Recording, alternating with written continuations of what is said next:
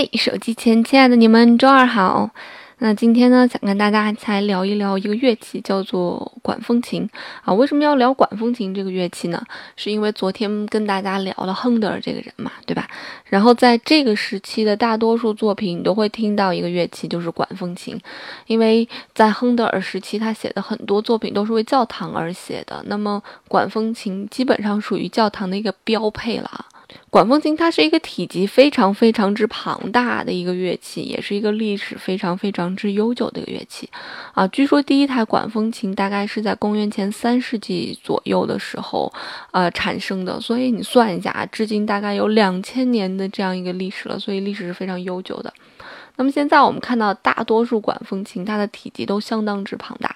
我们一般没听说过谁家里面有个管风琴啊，谁家里有个管风琴那是相当之有钱了。因为管风琴它的一根管子啊，有的时候它都有两三层楼那么高，就是一根管子。那么有的时候一个管风琴需要有上千根管子，小一点的也需要有几百根管子啊。比方说在拜占庭那个时代，大概是在九十世纪左右的时候啊。据说在温切斯特大教堂就有一台大概是四百根管子的这种管风琴，有二十六个风箱啊，同时需要两位演奏者来演奏二十个键盘，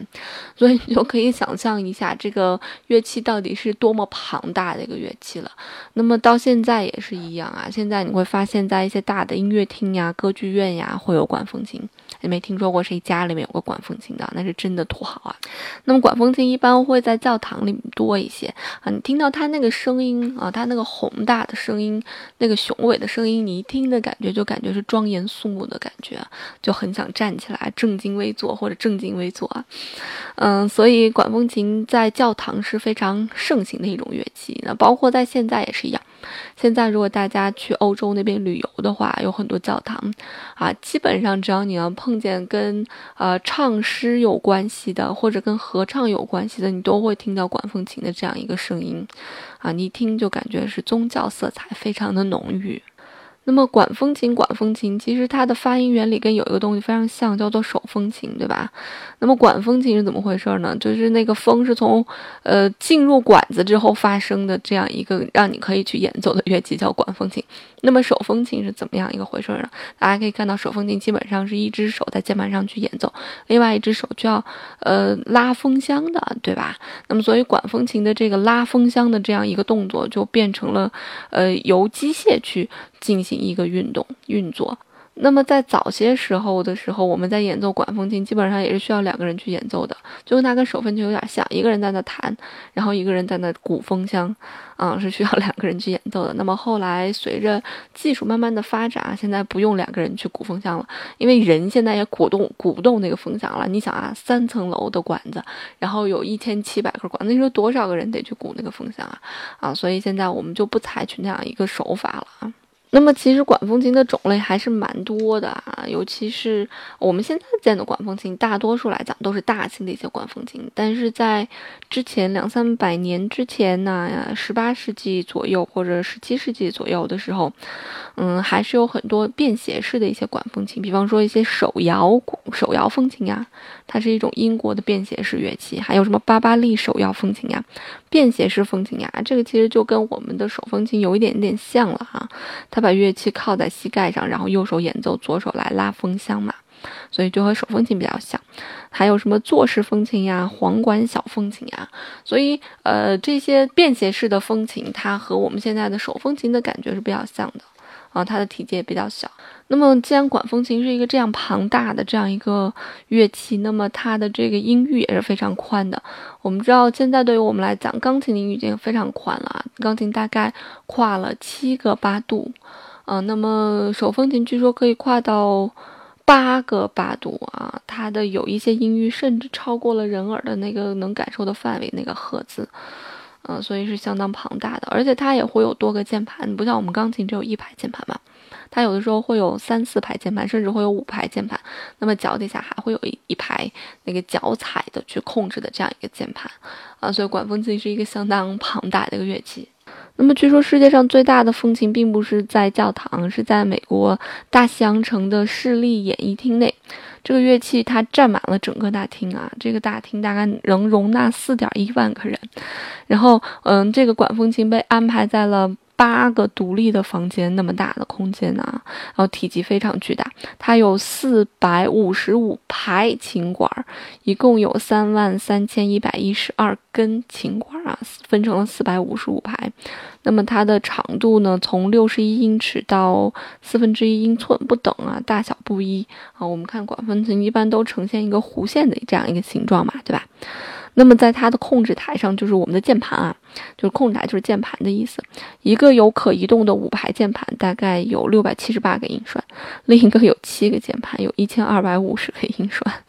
钢琴一共有八十八个键嘛，所以你可以算一下它是多大的一个比例。那么这些音栓在一百英寸的压力下出声。这个一百英寸这个压力大概是一个什么概念呢？就是在威斯敏斯特大教堂的那个风琴啊，它的压力已经是非常巨大了，呃，需要三十英寸就够了。而我们在美国的这台超大型的特殊管风琴，它需要一百英寸的压力，将相当于它的三倍还要多一些。哎呀，所以这真是一个非常庞大的一个乐器啊。那么说了这么多，应该让大家听一下管风琴的声音才对。那我们现在就来听一首管风琴的作品，让你感受一下在教堂是一种什么样的感觉。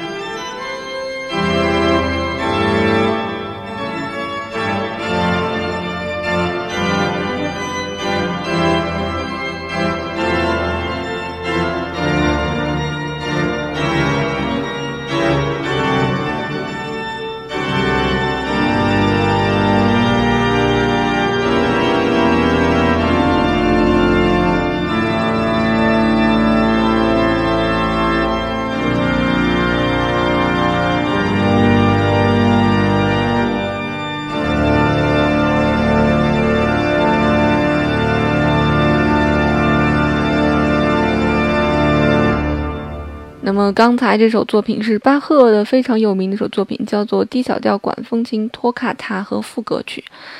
啊。那这就是今天的节目啦。那希望今天你能有一个好心情。我们明天再见啦，拜拜。